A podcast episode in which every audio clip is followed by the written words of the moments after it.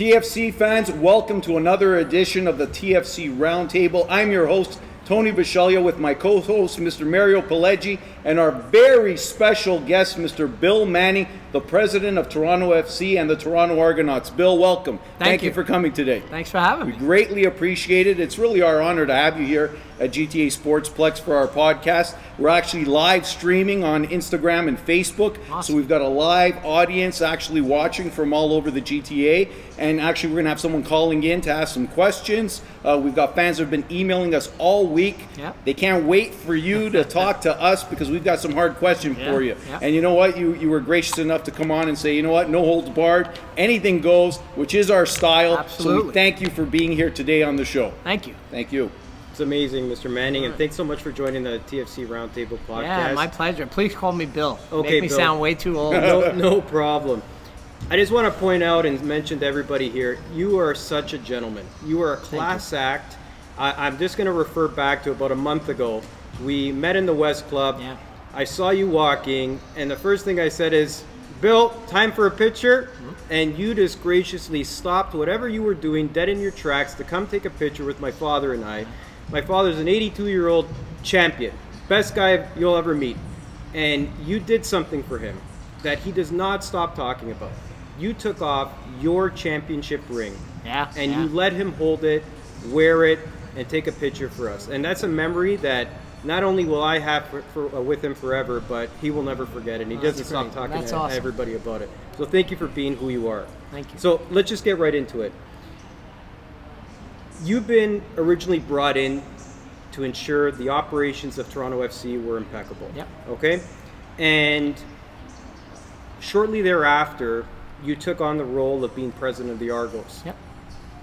Has this impacted the attention that you spend on Toronto FC? I, I wouldn't say the the attention. You know, obviously, if I have 24 hours in a day, before it was all um, focused on TFC.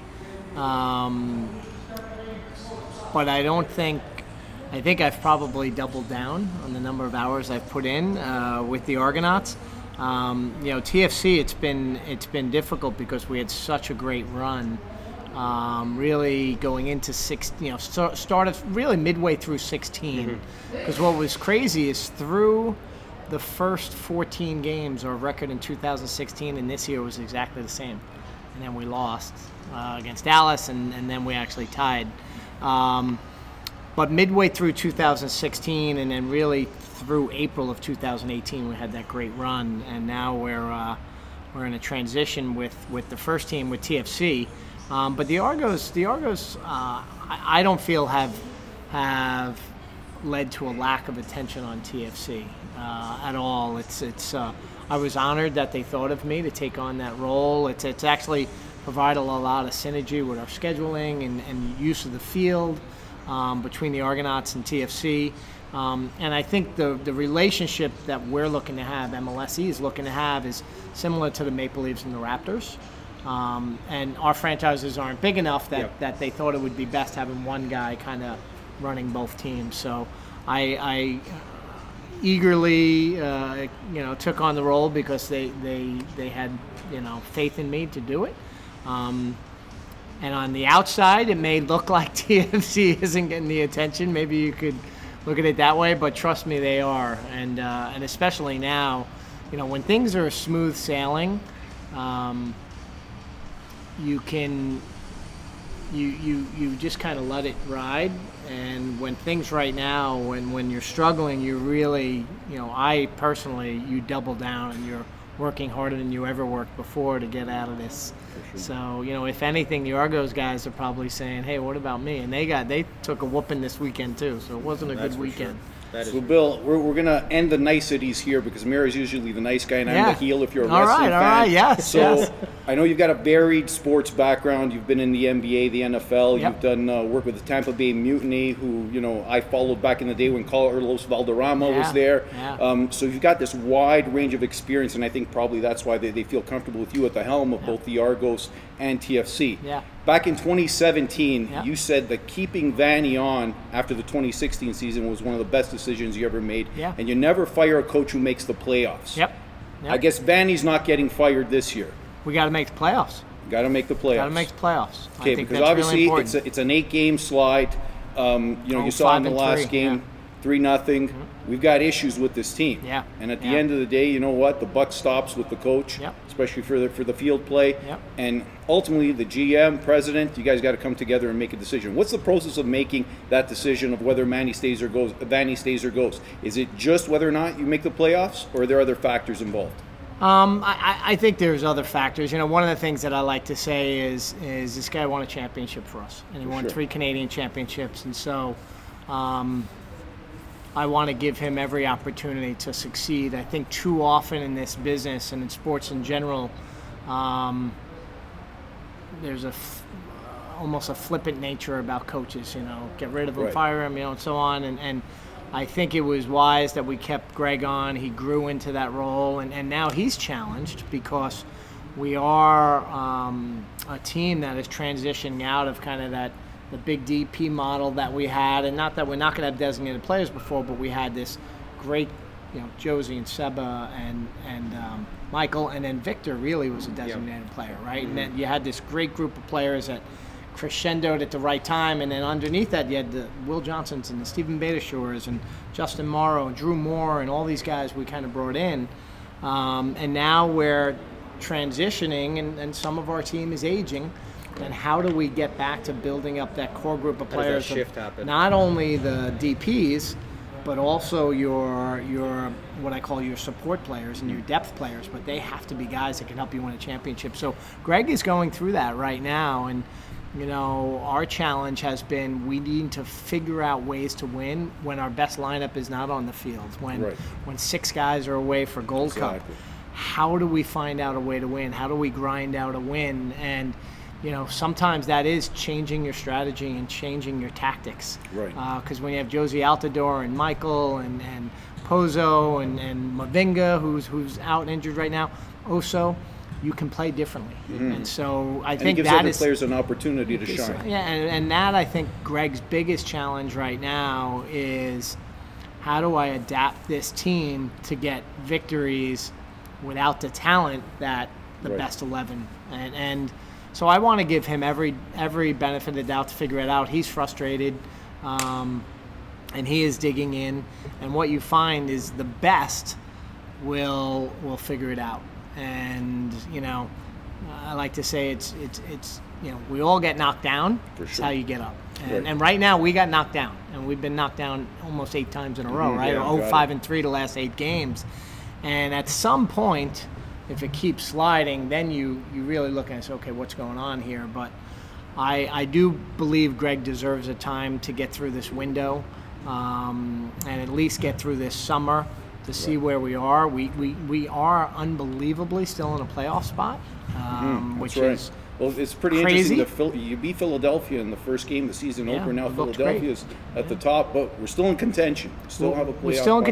contention, and, and you know, I think this year, if we can survive this downslide and then kind of make a run, get in the playoffs, I think with our best eleven, we can make a run. And you sort of experienced this before with the mutiny, right? Where you were last place team, Yep. and you know there you listen to the fans, and unfortunately let the coach go, right? So you said you, you've learned from those Yes. mistakes Yeah, with the mutiny. Yeah, I did. So you've carried that through for the last have, 16, yeah. 17, 18 yeah. years. Yeah, and I same. guess you're going to stick with I was in a similar spot with Jason Kreis in Real Salt Lake. So Mm-hmm. my first year there, we had a, a 500 record. And my second year there, we actually had a losing record through the season, and fans were calling for his head. And we stuck with him, and we actually wound up sneaking into the playoffs and winning MLS Cup Yep. in 2009. And and I think part of it was he was a young coach and he was figuring it out, and we had a, a team that was actually transitioning to a core, and then we built this core of players with Nat Borchers and Kyle Beckerman and uh, Jamison Olave and, and Alvaro Saborio, and we had a really good run, seven years in the playoffs. Um, and and you know, last year we didn't make the playoffs. and There's a lot of reasons why injuries saw it, but two years in a row is unacceptable. And, Yeah. and I think Greg knows that as well. And it's not saying you know coach is going to fire this. No, it's it's it's we are not an organization with, with the resources we have and, and the type players, you know, bringing in an Alejandro Pozuelo, that not making the playoffs is Mm. right. an option. Absolutely. Mario? So just as a follow-up, just to piggyback on that, I'll, I'll never forget on the 3rd of November in 2015, you held your first press conference. Yeah. I think it was a, a breath of fresh air to have you part of the organization and, you know, diehard fans like we have here that follow the podcast. We've been there from day one. You know, you, you said something that really resonated with all of us, especially with me, and you said that, you know, this is a results-based business Yep. and that to concede more than 45 goals in a given season, you're not going to the Right. MLS championship. No. So in 16 and 17, uh, we were on point, way well below that threshold, Yep. killed it. Thus, back-to-back Yep. trips to the finals. 18 was an anomaly. We I don't know what happened. 1.9 goals a game, We and this year we're you know we want to forget ab- yeah, we want to forget about that. But we're on we're on point right now to crush that 45. Oh yeah, no, we're 1.8 goals against, and you you essentially have to be 45 is about 1.4 uh, goals against average, 1.37 something like that, and where the, our defense has really struggled. But the other part is the last eight games we have five goals, Yeah. and so you, you're getting it on both ends. Um, we do miss Chris Mavinga when he's not in the lineup. Um, you know, and you know, Drew coming off an injury still hasn't found his form yet, and, and Laurent Ciman has been a little bit in and out of the lineup. Auro um, got injured, and, and it's just been kind of a, a rotation of guys, and we haven't had the stability that we saw during that real good run of time when you really you had Beitashour, you had Drew Moor, you had Mavinga, you had Justin Morrow. Pretty much played every game, right? And and that's been a that's been a struggle. That's been a struggle. So the only way I will say this, the only way we're going to make the playoffs is if we get back to conceding, you know, 1.2, 1.3 goals against for the rest of the year. That's the only way. Can I ask you a Because quick if, we, we're giving up three goals a game, Absolutely. This goaltending, obviously, it plays a part. yep, Goaltending hasn't been the strongest this year, I feel. yep. Um, what do you look for in a goaltender? Big saves. So I was a former defender, and I always say you look for three big saves a game. And so when Alex was at his best, he was making some big saves. Everyone remembers the Bradley Wright Phillips saves, right? And when he. Bradley Wright scores that goal, we don't win that game. We lose on aggregate. And uh, um, you know those are the saves you're looking for. I thought you know. Quentin actually had a ton of saves this weekend against Dallas, but you're letting in three goals, right? Right. So it's just too many shots on goal. Uh, our defense was too porous, um, and and that is a concern. It's a concern. So there's a reason we brought in Omar Gonzalez. When I was in Real Salt Lake, um, I played against the LA Galaxy and I played against Omar, and they won three MLS Cups. And uh, he's a winner. Uh, he's a dominant presence. We've never really had that big six foot four, six foot five center back. Um, set pieces. He's a dominant player, um, and he's been in big situations before. Um, you know, even when he went down to Mexico, he went to Pachuca. They wound up winning, Yeah. and then they, they cha- when they changed coaches, he fell out of favor with the coach, and and that's why he moved over to Atlas. And then the first Atlas coach played him.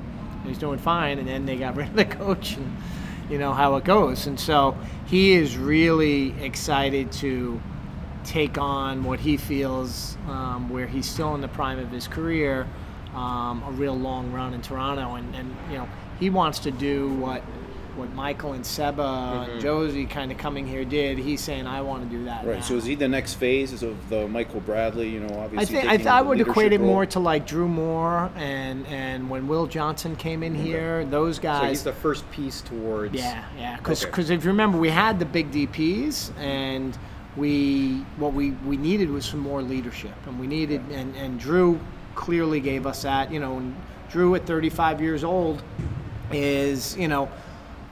A 34 game season is going to be rough on him. We need Drew to, you know, give us his best moments in, in big games, but it's just it's a long season for and, him. and he has, in his credit, like I, I have always said on this podcast that I thought that Ciman was going to be that cool-headed, level-headed individual in the back that was going to educate and mentor that that back line. Um, I, I haven't seen it. I hope that that does come out. It's just there there's a, a disconnect. Yeah. You know, it, Yeah, I, I you know I think Laurent. Um, you know, I thought in the first half uh, this weekend he was good. I think he's started to come on. He's had some back issues, and I think you know again that that's that's it changes the way you play sometimes. You know, when you have these little nagging injuries, and and it is one of those things where when you are in, in you know 33 34 35 years old you you need some depth that can fill in for you so it's not um, you're not relying so much on, on these guys. And so I think with Omar coming in, um, I think it allows us to have a player who can be an everyday starter for us. And then you can have kind of a rotation a little bit with these guys, and, and they can give us their best when we need them. And, you know, I go back, though, is, is I think Omar is going to have a similar impact like Will had. You know, Will Johnson was with me at Salt Lake, and he was a winner, and he was a gamer, and he helped elevate everyone else. And Drew did that as well. Drew, I mean, really stabilized our back line. He stabilized Yeah. our back line, and and that's you know really what we're hoping Omar can do for us. So is it noticeable that the morale of the team, especially in the dressing room, in the locker room, is not where it was in the past? Is there a noticeable You know, there, for me, it's it's it's not the morale. You, you know, it's, it's it's really the group is getting along, and and they are are you know the, the practice sessions are lively. They're enjoying themselves, um, but they're frustrated. What we don't have is the swagger. Right. We had a swagger, and we had a a confidence that no matter if we went down one nothing, we were going to win Absolutely. and you had a group of players that that fought hard and I think you know if you you know when we started the season we started well and then Jozy got injured. And I think with the new formation with the one striker there was oh crap right? And then all of a sudden we started losing some guys you know to Gold Cup Chris Mavinga went down. And then and then what happened? Things just snowballed. And so I wouldn't say that it's a it's fractured locker room because the guys actually believe. I, I part of it though is there's a different level of believing when you're getting it done every single game, and that I think you know to get your swagger back you have to win. And so right now there's a, um, you know, I saw when Dallas put that second goal in, I was like, we're done, and you just you you you losing breeds losing, winning breeds winning. And so that's something that we, and sometimes it just takes one or two players to tweak that, to turn it And, around. and not to talk too much about the la- last game, but it was noticeable, you know, from the start to finish that there was not one cross in the box. You had Boyd in there all alone, and he's a box player. Yep. You know, there was not one cross in there. Yeah, no, it's um, you know, originally when we were starting the season with Jozy um, up front, the thought process was to have kind of a, a number ten with him, and then have you know Marky and Michael, and then and then Oso likes to come from the left side, and Nick DeLeon and kind of you know really kind of whip it outside, back into Jozy, use Pozo to come inside, and we we we do not have the speed on the flanks to beat guys, and so how we're going to beat teams is by possession and by penetrating passes, um, and you know we started out well and we scored a lot of goals early on, and then the wheels fell off the bus, and it really does show you you know how critical Jozy is to us. And in the past, we played with the two forwards, Yep. with Seba and Jozy. Um, and you, you, you know, if they took Seba out of a game, Jozy was going to get you. If they took Right. Jozy out of a game, Seba was going to get you. If they took both out of the game, you had Victor. You know, and Victor so, was a magician. and so I think, you know, Pozo really, you know, took over Victor's role. He's a younger version of Victor. Um, what we really have, have struggled with is, is replacing Seba's production. And that was, I think, when Greg approached his season. And we still have TAM money that we're going to use for an attacker in this summer window. Um, and we did, we did attempt to get it in the winter window. Um, at the end of the Who day, we were after? Who unsuccessful. were you after? It was a it was a it was an Argentine player who was uh, who was who was a good player, and we just at the end of the day they did a lot of things not to get the deal done because they wanted more money than we had to spend at that time. Because TAM money, it's not, it's not like DP money where you can spend whatever you want. TAM money is very defined. Sabotage the deal. And what I didn't want to do then is lock in a player for three years who we really didn't want. Absolutely. And so, so I felt that you know, I, I felt we could survive, not what's happened, Right. which is we're we're sinking. And so, so that's um, kind of you know a little Yeah. you know. You're talking about the insight into that. importance of Jozy. Obviously, we've seen some internal strife. We saw in the media that after their game uh, against uh, Minnesota, he talked about a trainer and his Yeah, yeah, yeah, hamstring. yeah, yeah. And you know, publicly he called you out on that. and you know we were talking about uh, head games being played, et cetera, et cetera. Tell us a little bit about that, and, and maybe you know for the people, we'll try and make it as transparent as possible. What took place there, and what was he obviously? Yeah, it was a it was a tough situation, and, and uh, so we had a, a, a, trainer by the name of Giuseppe Guelli, who is um, he had worked with Sebastian, and he worked with with us last year, but mostly with Sebastian. But then he started working with Michael and with uh, Jozy as well. And at the end of the season, when Sebastian um, went to Saudi Arabia, said, okay, because Giuseppe really wasn't part of our staff. It was kind of a weird situation. You're seeing this with within the NBA. You see with Tom Brady in the NFL. If you heard Yeah, that whole thing with their own- Belichick and his guy, right? So we allowed him to come in the locker room and, and more than kind of their own guy. And when I kind of cut him loose, Jozy and Michael came to meet with me and they said, "Hey, Bill, he really is important to us." And I didn't, I didn't maybe understand the level, Level of, importance, importance, right? And so I said, "Okay, guys, let me take care of it." I said the one thing, and they both agreed, is I can't have it just be for. Has to be for everybody. It's got to be for everybody. It's got to be able to treat Ayo Akinola and Julian Dunn as, Yeah. as much as Michael Bradley and Jozy Altidore. So not just for a designated player Correct, status. correct. Has to be for the club. for me, it's it's all for one. Okay. Right. So I actually um, met with Giuseppe and uh, and actually flew with him on a flight to Italy when I went to visit Andrea D'Amico, and then uh, I invited Giuseppe out to dinner. We had dinner together, and we came to kind of a, a tentative deal.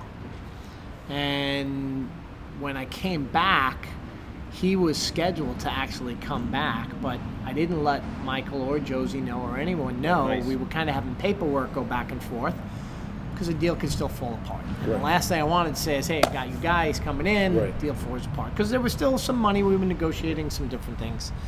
Um, so Jozy pulls up his hamstring, and he goes he goes crazy, and he felt that. Now Giuseppe didn't miss any time. That's the only misinterpretation. Giuseppe stayed with us, went back, and Jozy was very emotional in the moment, and, and he and I had a talk uh, on that Monday morning uh, about what was going through his mind. And he was like, "I'm never going to get healed, and my guy's gone, and I'm in a, I'm in a world of trouble."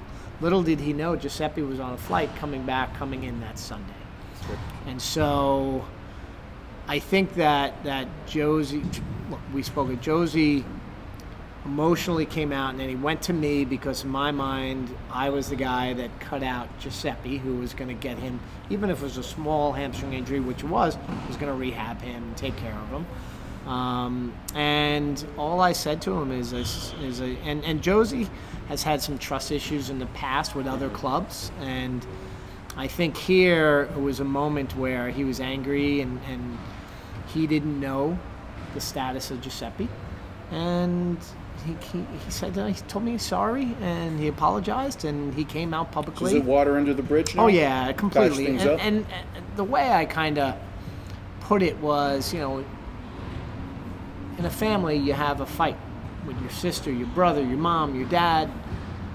We had a But in Italian families, we don't air our dirty laundry. no, I know, but Right. but We but, don't air our dirty but it was a, an emotional outburst, and, and look, I, I think he would tell you he, and he has, he, you know, he said it was it was something that, but Jozy's an emotional guy. I think it's what makes him a great player.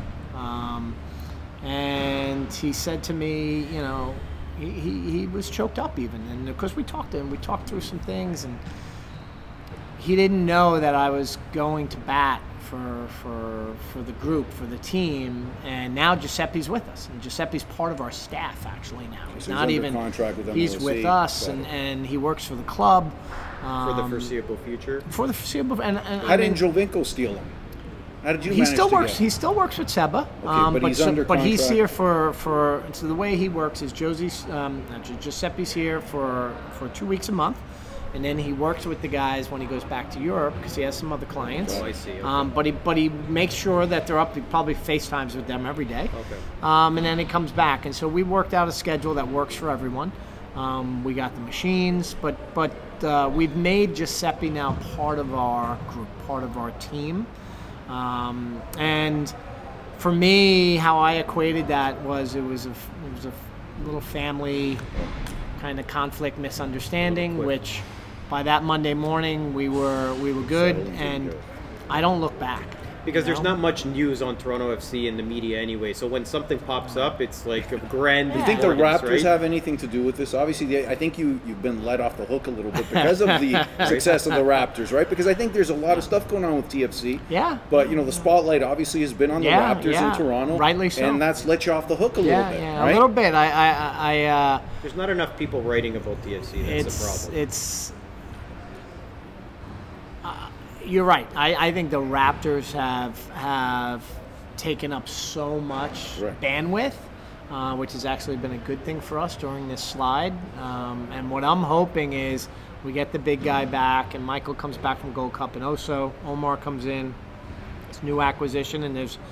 There's a, there's a, uh, there'll be another smaller. We're trying to do two with the remaining funds we have Yeah. and and I'm hoping these guys are going to be exciting and add something. You know, um, we'd added a young Argentine last season, Lucas Janson, just on loan for Loved the him. for the and and he was a good player. So it's going to be a uh, a Lucas Janson type player plus Nice. is what we're looking to do, and uh, they're not easy because what you find is with the tr- this TAM money is an interesting because you're allowed to spend up to 1.5 million on a player, four million dollars overall.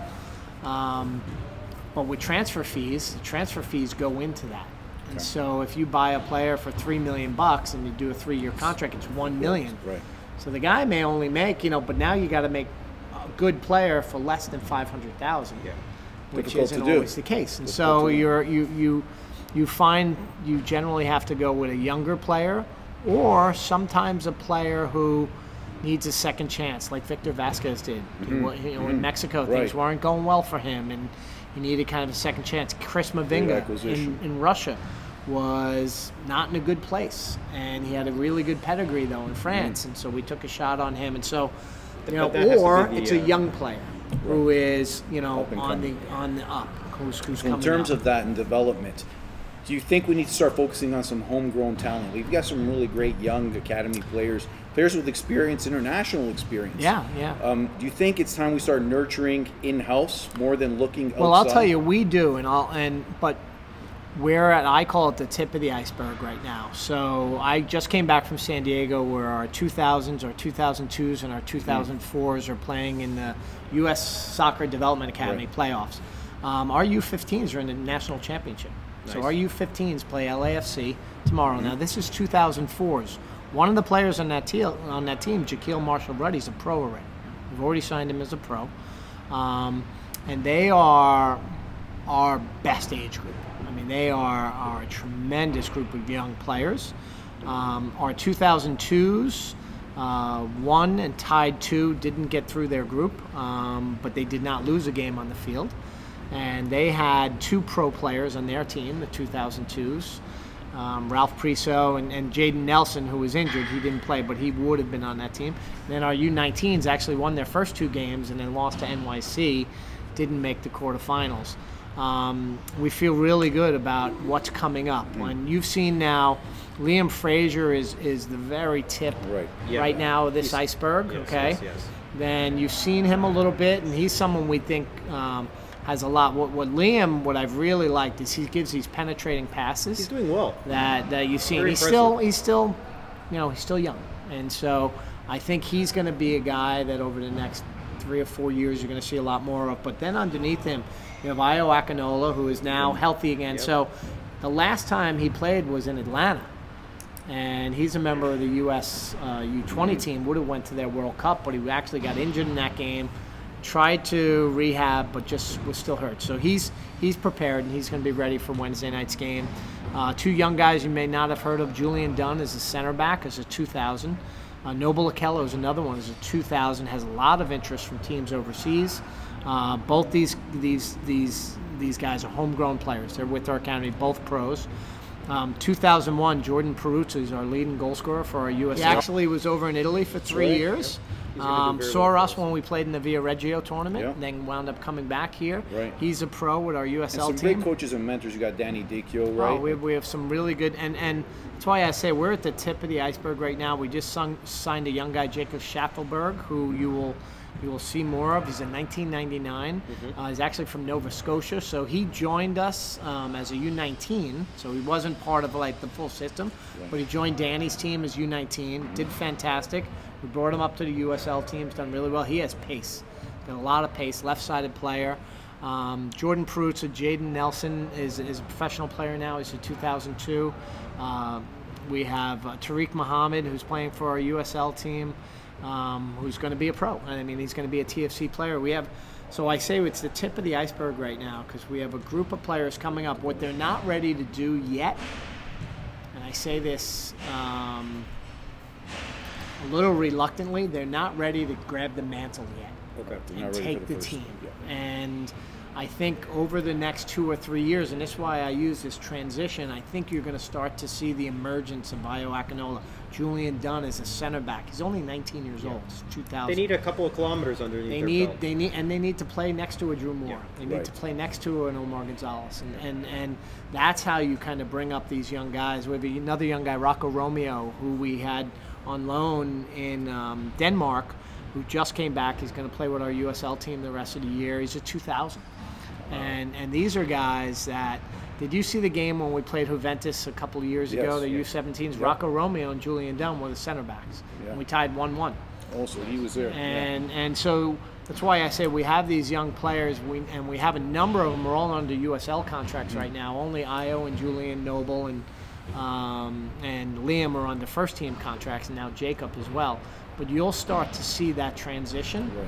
as we continue to develop from underneath and develop. So it looks our like a bright future, obviously. We think it is. We think Good. it is. Yeah. Good. So just shifting gears um, for a moment, we touched upon Seba. You're sitting next to two Italian, Canadian, passionate Yeah, fans yeah. who've been there. Uh, just a little bit of history. I was part of the initial meetings when Seba was being introduced. Yeah. And one of the first launch parties that we held at the Columbus Center at Dufferin and Lawrence in Toronto was uh, was an initiative that we put together. And from when he was here, we had Italian Heritage Nights during the month of June as we celebrate Italian Heritage Month. And that has dwindled over the last few years because there's been a lack of cultural events that have been taking place at yeah. BMO Field. Not too sure why, but something that we would always love to have back. But what I can say is that, and I know my father grilled you a bit in the West Club about this, is how he left left a huge sour taste in a lot of people's mouths. Yeah. And I think it's because we we heard a lot of Seba and not a lot of TFC. Yeah. And a lot of TFC that was mentioned was eaten up in what Seba was saying because he was the rock star of the city of Toronto. He put us back on the map. Him schmoozing, you know, moving around, going in Yorkville, hanging out with all the celebs. It was, you know, we created this Yeah. yeah. this eagle for him, Yeah. the, the, the fans of Toronto FC. So now we're at a point where I think I shared with you Victor Vaz- Vazquez um, got a, a wonderful send off on social media and person. It was just, it was beautiful. Right. You told me stay tuned because something was happening with Seba at an upcoming game. Yet, I didn't feel personally that it was something that was at that grand level that he deserved. And I just wanted to know, like, A, can you speak about his departure and what really happened? Could we have really had him? And Yeah. B, do you think that there could have been a better job in sending him off accordingly based on what he's done for us? Yeah, I mean, yes and yes. Um, it was a difficult, very difficult time. Um, he was coming into the last year of his contract, and, and he had an option year, which um, at his wages, we weren't prepared to exercise the option, and uh, he was angry at that. Were we far off? Depends on who you ask, right? Okay. You know, I, I, I would like to say our offer was was very healthy. He still would have been one of the top players in the league, but from what he was making, you could look at it as a sizable pay cut too, you know, depending on on on how you look at it. Um, but you know, it, we felt that that we gave a very strong offer. Um, he wanted us to pick up the option, and uh, um, we weren't prepared to do that. And it was emotional. It was tough, and at the end of the day, Andrea, um, he, he, look, we still had him under contract, but uh, uh, Andrea came up with an opportunity for him in Saudi Arabia, where he could make some money that he probably could never make anywhere else, and uh, and he took advantage of it. And you know, I spoke to him on the phone too, and and he, we we were kind of holding and it was it was difficult to sign off on those loan papers, and uh, finally we were able to negotiate um, a transfer fee that, that made sense for us. And uh, but it was difficult. It's never easy. Um, but it, and I say this all the time. At the end of the day, it, it came down to dollars. Because a lot of fans felt deceived, right, with him in Los Angeles and then leaving for treatment. There was a lot of articles that were put out there that led us to believe. And I, I remember uh, he conversing trained. with he was with yeah, the team. No, training. we get it. We saw the pictures. You know, there was proof that he yeah, was there. it's just the way that it was construed in the media and the information that was getting. I, I remember I said to Tony, Tony, he's not going anywhere. He's staying put. What did I say? You said 100% he's leaving. He's gone. He's gone and it was a back and forth thing that we were going on and i didn't want to believe it yeah. i think a lot of fans everybody didn't want to believe it it's just now we feel like there's this this void yeah, that's gone yeah, yeah look he's how do you, how do you replace how do you well, yeah yeah I, you know i equate that some to the losing though um, i think sure. i think you know we start winning again and, and i think we'll get that back i think you know, replacing Sebastian Giovinco was never going to be easy. And what we had decided was we needed, and, and we kind of had the perfect storm because we lost Victor too. Yes. And Victor, Victor in 2019 would not have been the same player in 2017. True. So he broke down a bit in 2018, and look, he had an opportunity to go make some money for himself, um, and he did it a much different way than Seba did And he came to us and he asked us if we'd make a move, and we came up with the right transfer fee. Uh, Sebas was more emotional because he was angry. He wanted us to renew his option, and we had to make a business decision so at the end of the day. And and I think it's clear. Obviously, soccer is a business, right? Yeah, it's a business yeah. for players yep. and for the corporate entity. Yep. So, in terms of, of what happened with Seba, I want to ask you this question: Do you think you can have a dynasty with a sports franchise when it's corporately owned? or do you need an independent owner? Like you've been around yeah, long enough. No, I, th- I think you can because, and I, I'll say this: our ownership group, and I know it's corporate owned though, but you could ask Masai, Brendan, myself. I mean, we run it, you know, and, and we have budgets so just like every other team. gives you the key to say, "Give me a cup." Absolutely, absolutely. And Larry, I still talk to Larry once a week, once every other week, and I'll, always let him know what's going on. We just had a transfer offer for a player, for example. I told him you know, hey, hey, we got this. We turned it down just so he knows, keeps him in the loop. He's my boss, right?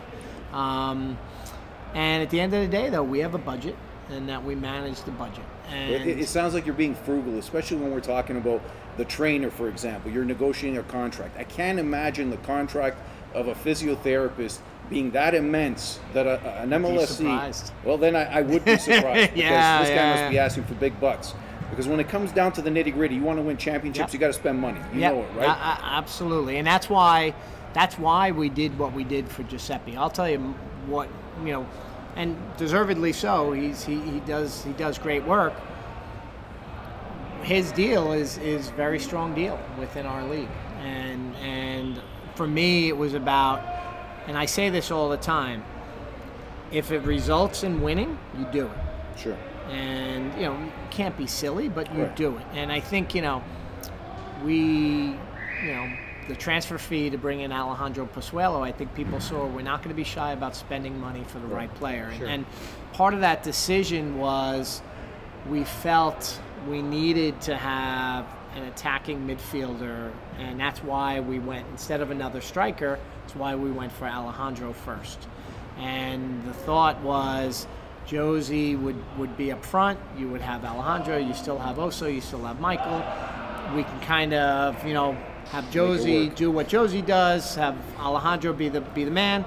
And those two have only been on the field for three games this year. Did, did And that's been really- a bit of a challenge. Did he really need to have the number ten in your perspective? He wanted it. He, he wanted No, he it. wanted oh, it, yeah, he oh, wanted yeah, it. he Oh, wanted I'm it. really glad that, that was he's he's he's a number ten, you know, Okay. and he wanted he wanted that number. And look, numbers get passed on in soccer Sure, all the time, sure. right? And so we said, you know, yeah, and and Sebastian Giovinco will always be number ten with Toronto FC, and hopefully expect- Alejandro has a great career and he'll be a number ten as well. Could we expect uh, Seba's jersey to be on the Wall of Honor anytime soon? So in the Wall of Honor, um, that is the Wall of Honor. There is is actually moments. So he's up there. We don't have any jerseys up there. In in our training ground, we have a little kind of wall that has has our all stars and our best eleven players. We haven't really put a wall of honor for players' jerseys or anything like that. We more celebrate moments, and Sebastian's all over that Sure. that wall down there at BMO Field. Um, look, I think it was nice. Uh, he, he, I had texted him to join me for the game, and he came. I and, saw that in your president's suite. yeah, and so it was a good opportunity, especially for he and I to to hug it out and laugh a bit. And, and his agent and I, Andrea D'Amico, have a have a friendship, and we're going to do a lot of business together um, with Andrea over the years. Um, I told him, I said, I said, bring me another younger Seba. That's it. You know, His that's, brother's you know, available. That's what. but I told him, and so you know, I think to your point, you know, you look back. I, I think I think Seba may have said he could have handled it a bit better. We probably could have, and and but at the end of the day, I will say this: I don't think we were going to get a deal done. Okay. I think he Too had, far apart. and it was just too far apart. And uh, but I think time heals everything, and he came It back, does. and we welcomed him. Like I literally was getting a text from the Raptors game saying Seb is here. Should we put him on screen? Yeah. and because MLSE they knew how it ended, right? And we weren't happy when those comments came out. And my comment back was, "Why wouldn't we?" Good. And that was That's kind of the first thing when you saw him on the screen, and that's how our company works. So they checked in, they're like, "Okay." And then I think, you know, I shot a note to Andrea and I said, "I'd like to invite Seba to the game. What do you think?" And he goes, "Bill, he'd love to hear from you." And so, That's amazing. so that's Well, how it worked. That, that's beautiful because you know you, we saw the success of having an A-list celeb in Drake being the ambassador. Yeah. And you know, not a shot at DeRo. I, I have a signed DeRo jersey here. One of, you know, I love his history, what he's Yeah. done for this club. But do you think that you were talking about swag? Do you think that that starts with making the team perceived a bit better in this city? And finding some real swag outside of the TFC Yeah. family to bring in. Um, no, I, I think winning provides swag. Okay. When you're winning and, and, and you're a team, fans always respect winners, right? And even my team in Salt Lake, we captured that city of Salt Lake. And we're a soccer team no one knew about. You know, we the team only started in 2007. By 2011, we were selling out every game. And it was this consistent winning. And so I think we were able to really capture the city there for almost a two and a half year period. And we had some stars though. You had Seba, you had Jozy, and, and you know, they were able to transcend just soccer fans. People knew who Sebastian Giovinco were. You know, Jozy Altidore is now engaged with Sloane Stephens. People know who Jozy Altidore is. They know who Michael Bradley is. So I think part of that swag comes with the winning, and, and you develop that. And you look at the Jazz, I'm not the Jazz, the, uh, the Raptors Raptors, right now. I mean, it's winning. It's crazy. It's winning, right? Because if they were a 500 team, you wouldn't be seeing what we're seeing. One of your KPIs, your key performance indicators, customer service. I know Yeah. you've had dinner with fans. Oh, and, yeah, you know, yeah. you've done some amazing. My buddy Joe things. Frasca. That's right. Yeah. So let me ask you this question, and it's something that we talk about on this podcast every week: the experience, the fan experience at BMO. Yep. To me, there's a noticeable difference when you go to a Toronto FC match versus going to a Raptors game. Yeah. Yeah. The experience is different. It feels different. Yep. Even things just like you know, paying thirteen dollars for a beer. We always talk about that concession prices, right? The Argos Yeah. have some family-friendly Yeah, yeah. concession prices. They have five dollar beers. Yep. Why are we not seeing that more of that at TFC games? Why are we seeing thirty dollar parking, thirteen dollar yeah. beers? Yeah, you know, it's it's interesting, and, and, and I'll say this with how our company operates. Um, TFC is is treated within our company just like Raptors and Leafs, and so it's the same the same group does the concessions. The same. We work with Exhibition Place and parking. Um, but the same group does it all, and so we always look at okay, what are they charging at Scotiabank? Here, and we don't. Scotiabank charges more, Right. and so we charge less. But part of it is who do you want to be, right? And the Argonauts have lost generations of fans. Right. In, in all honesty, I mean they really Absolutely. have, and When I was a kid, I used to go watch them at CNE Stadium. I don't know if you if you knew the history. I've seen the pictures. Exhibition, fifty thousand yes, people watching yes, an Argos game and in- cheering them on. in it the was like an 70s NFL and game. 80s. You oh yeah, it. Exactly. And so we're trying to bring back a group of fans. What what we do have to look at with TFC because we don't want to alienate fans. We don't want to lose fans, and and we are down a bit. Um, and I think it's more the slide um, because you do. We still you get your casual fans, which you can never, you know, you're always going to have your hardcore fans. And the great thing about TFC fans is they've been there loyal since 2007. Mean, Yeah. these guys are, are Just like us. Bill, yeah, we, I we have, amazing and, and not, it's not a braggadocious comment over here. We have 15 seats between yeah, it's us here, right? and Like, that's that's amazing to me because I know the years you guys went through were really really tough, times. and and we're going to get back to where where we were over those last few years. Um, but but part of being big league is is sometimes the beer prices are big league, right? Right. And and that's just uh, so I. I if you, say understand your kind target of what I'm market saying, or your demographics different, you know, obviously you know about Leafs and hockey, Yeah, very oh, yeah. corporate, Oh, yeah. right? You're not going to bring a family of four to a TFC game, which you know I think soccer is a lot more of a family-friendly sport. Um, it's it's unaffordable for most fans. Yeah, well, I, we we do- we do get families because we're the weekends, For right? sure. Um, the Raps and Leafs, they do have have have that corporate clientele. Um, it's a fine balance, you know. It's a fine balance, and and what we kind of look at is, you know, we were selling out every game in 2017 and early 2018, and then it started to dip about midway through last season. Um, it'll be something we reevaluate, you know, depending on, on where we are. It's I can tell you we sell a lot of beer. You, You know, we definitely do. We sell a lot so of beer. uh, This brings me to my next point. Is it about the beer or is it about the soccer? It's always about the say? soccer. It's always about me. the It's soccer. always about the soccer, and that's why, you know, for for TFC, you, you, TFC games are much different, like you said, than Raptors games Right. and Leafs and Argonauts. You go to an Argonauts game, it's more like a Raptors game. Sure. Yeah, you it. And TFC for me, it's always about the product on the field. It's always about the team and the soccer. And what I've really come to appreciate, and I, I love it because where I'm from in New York, it's very similar. The fans are there to watch the game, and they'll still like you to do a nice, you know, thing at halftime or whatever. But at the end of the day, it's about the About game. the game. And and I real and the fan base is knowledgeable here. They are very knowledgeable, and you, you know they're gonna they call you to task on things, but they're also um, I think I think there was an appreciation for what we did from this fan base in this town um, that that was special. Yeah, and I, I don't know if you know the history of soccer in Toronto, but TFC is the longest term successful franchise in soccer Yeah, history in Toronto. yeah. We had the Toronto Blizzard who played at Exhibition Stadium as well. Absolutely. The Metros Croatia. Met- you got it. So Yeah, we with got Bobby Atlantic Arugi and NASL. Carmine Gino DeFlorio. Marcantonio. You got it. and, My uh, neighbor. You had the Toronto Toronto Lynx. Absolutely. They used to play in a in a league that I played in actually. De Rosario played for the Yeah, Lynx, yeah. owned by Enzo Yantorno, another local Yeah, guy. yeah. Um, so that brings me to my next question. You got the CPL now. Yeah, you got yeah. this. What do you think about it? Because I know players are coming up and down. What, what what's your thoughts on that in the future of Canadian soccer? Is there room for two pro leagues? Can CPL coexist with the MLS? Without a doubt, Uh, without a doubt. Um, Jimmy Brennan is running the New York Right. team. He's, he's, I mean, he's a TFC legend and, and, and the first signing ever for our club. Uh, we loaned Carmine Zacco's there. We, we loaned Ryan Telfer to them, right. and Ryan came back Came to us and got an assist. Yes, It's tie a right. game Yep. for us, you know. nice. Um, I think you'll see more of that in the future.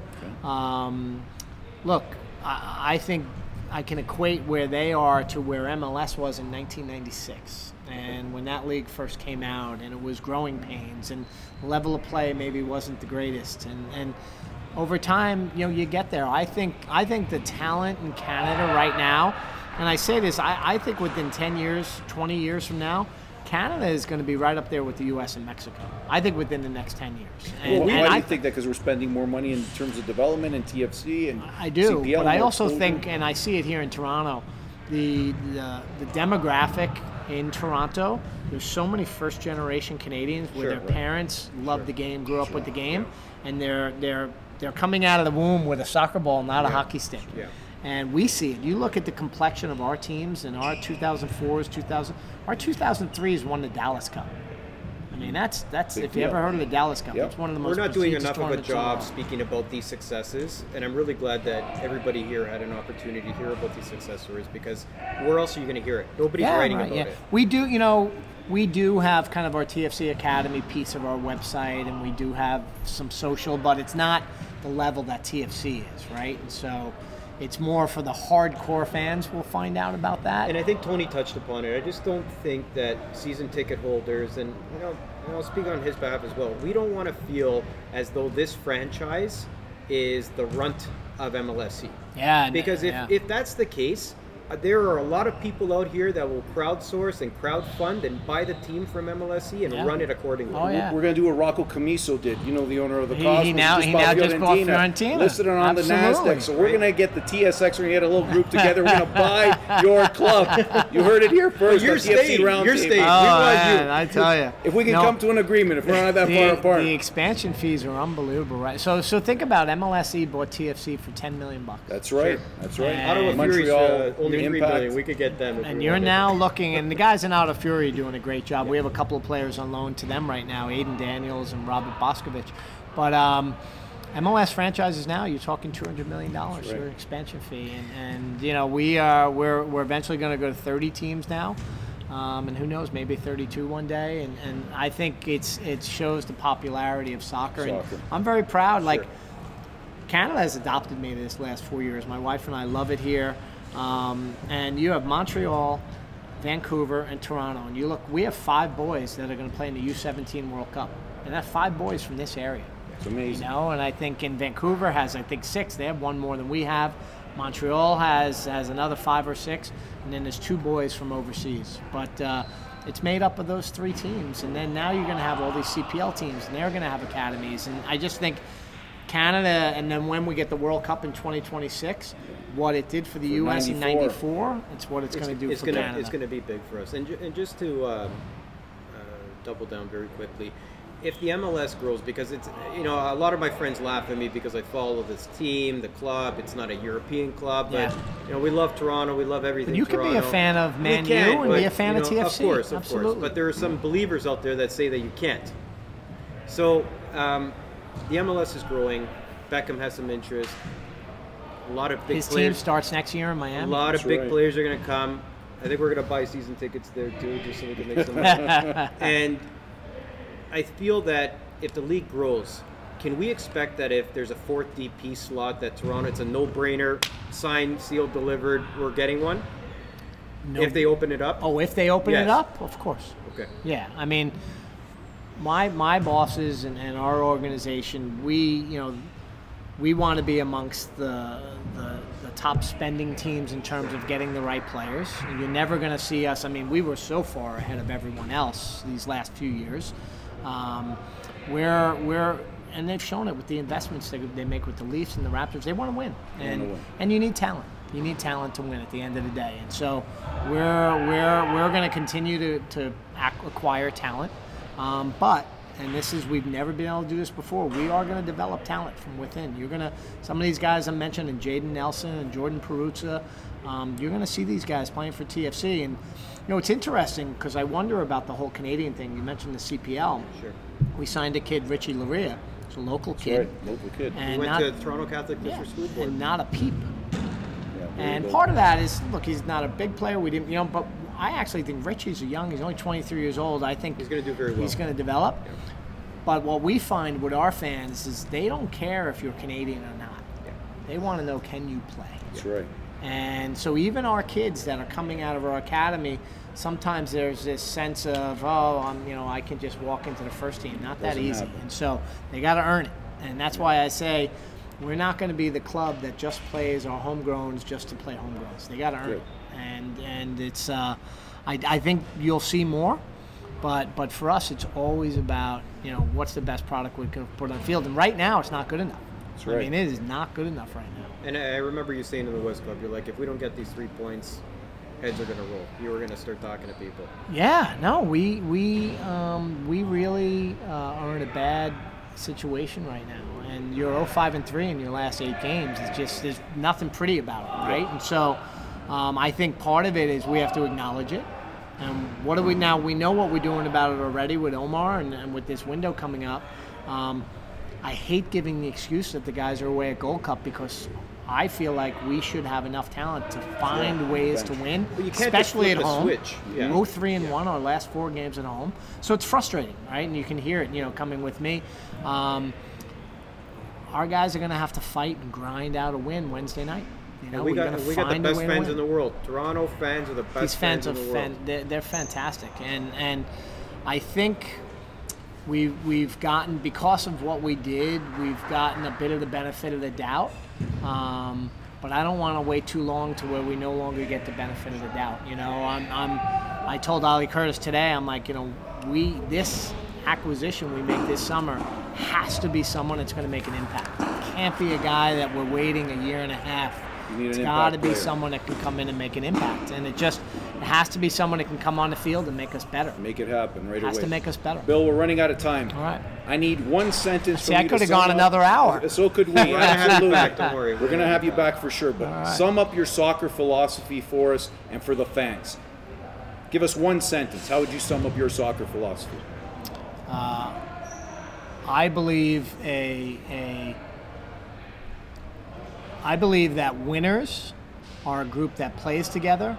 They enjoy each other, um, and they play for they play from here, from the heart, and they play for the shield, not for themselves. That, that's what I, believe love that philosophy. is. Because for me, it's all about team. Yeah. And you have to fight for your teammates, and if you do that, ultimately you'll have a winning. No formula. I in team, And that's right? the winning formula. Bill Manning, I want to thank him for being here All at right. TFC Roundtable. Thanks to Mario Pileggi. We will have Mr. Manning on again. It was amazing having you here. You Great, were very thank you. forthright. We really appreciate it. I'm sure all the TFC fans appreciate it. We'll see you again soon. And Thank you just. Thank before you you, leave, Yeah. one sec, one sec. All right, what we we got? wanted you. We wanted to brand you accordingly, and we know that Adidas is the main ah! sponsor. so we made a awesome. jersey. We put your name Love in the six for representing Yes, Toronto, of course. and we Oh, hope that you awesome. enjoy it. A nice little memory Thank for you. being on the show Thanks with us. so much, man. Cheers. Thank you. Thanks, Bill. Thank you so That was much. great. Thank you. Thanks. awesome. We'll see you again next Thank week. you. Thank